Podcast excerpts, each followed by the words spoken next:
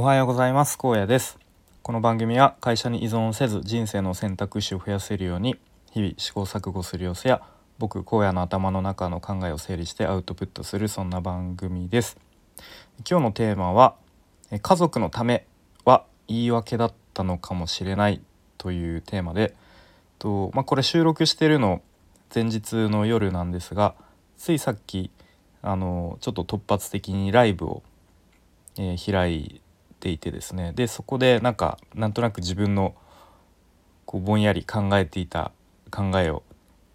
なんか話していたのでそれを、まあ、改めてこの収録で、まあ、残しておこうかなというそんな感じで今収録しています。えー、本題の前に一つお知らせです。スタイフでもおなじみの現代の武士ことえ翔平さんがですね現在クラウドファンディングを行っております。で翔平さんはですね日本の伝統技術や文化を、え世界に広めるぞというでっかい夢を持ってですねでその、えー、活動の一環として、えー、今回はニューヨークに、えー、行くぞという内容でクラファンを行っております。で詳しくは概要欄に URL を、え、貼っておくのでその URL からプロジェクトページに飛んで是非内容を目を目を通していただけたらと思います。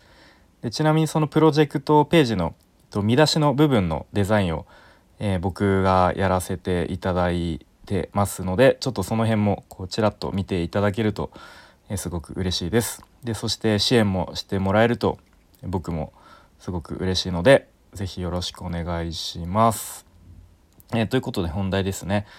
で、まあ、転職活動についての話ですねざっくりと。はい、で、まあ、最近なんか急に僕は転職活動にこう何ですかアンテナが張り巡らされて、まあ、それについてこう情報収集だったりとか、まあ、実際に職務経歴書とかも書き始めたりしてるんですがと、まあ、それについてちょっと考えがうん変わったかなっていう話ですね。でまあ今の会社現職に、ま何かしら不満がありますと。うん、でとまあ僕で言うとその会社以外の活動で、まあ、具体的には web 制作とか web デザインの勉強を自分でやってみたりスクールに一時期は入ったりで実際に、まあ、ここならとかでこうサービスを出品してみたりしている中で、まあ、やっぱり本業もそっちのウェブウェブ系の、うん、仕事だったらいいなというふうに思っていますと、うん、じゃあだったら転職したらいいじゃんと、まあ、普通に考えたら思うと思いますし僕もやっぱりその転職活動っていうのが頭にうん、よぎってはいたんですけれどもやっぱり家族がいるそして子供がまだ小さいという状況で、まあ、転職したら、まあ、業界を変えるとなると、まあ、やっぱりどうしても年収が下がってしまうでやっぱり収入が下がってしまうとどうしてもあの家族を不安にさせてしまったりとか、あのまあ、やっぱりウェブ系の企業だとどうしてもこう東京になりなりがちというか東京が多いと思うので、まあ、引っ越しを伴いますと。うん、ということでいろいろとこう変化が大きいってなるとやっぱりうんまだ子供も小さいしある程度安定して給料をもらえる今の環境のまま、まあ、自分がちょっと、うん、我慢してするべきなんじゃないかなっていう、うん、やっぱりこうなんとなくこうお父さんだからお父さんだからというか、まあ、一番なんかしっかりしてなきゃいけないんじゃないかみたいなちょっとぐらいこう自分は我慢してこう家族のために、えー、働かなきゃいけないんじゃないかみたいなやっぱりそういうどっか価値観というか固定観念なのかもしれないですね。うん、そういう考えがあったなと。でそれも決してあの変な考えではないと思いますし一つのこう考えだと思います。うん、でもその家族のために我慢する、うん、でも自分自身もその家族の一人なんだよなっていうところですよね。うん、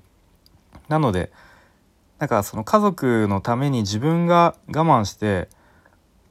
まあ、ちょっとこう、うん、我慢するのではなく、まあ、その自分も含めた家族みんなが幸せになる道を、まあ、模索するべきなんじゃないかなっていうちょっとこう、うん、見方が変わったというか考えが変わったような気がしていますね。うんまあ、あとはその子供から見た時にまあ、僕お父さんをどういう目で、うん、見られるかなと考えた時にやっぱりこうお父さんが毎日仕事から帰ってきて、まあ、なんとなくこうちょっと気だるそうにしてたりとか、まあ、もちろん僕はあんまり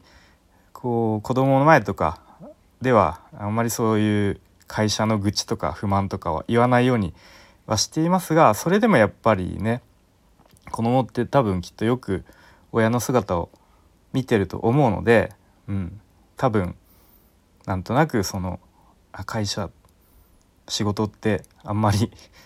楽しそうじゃないなさそうだなっていうのが伝わるのって、うん、あんまりいいことではないような気がします。うんまあ、もちろんその転職したからといってそのガラッと急になんか毎日生き生きとあの家に帰ってきてそういう姿が見せれ見せられるかというとまあそれはまた別の話というかわからないし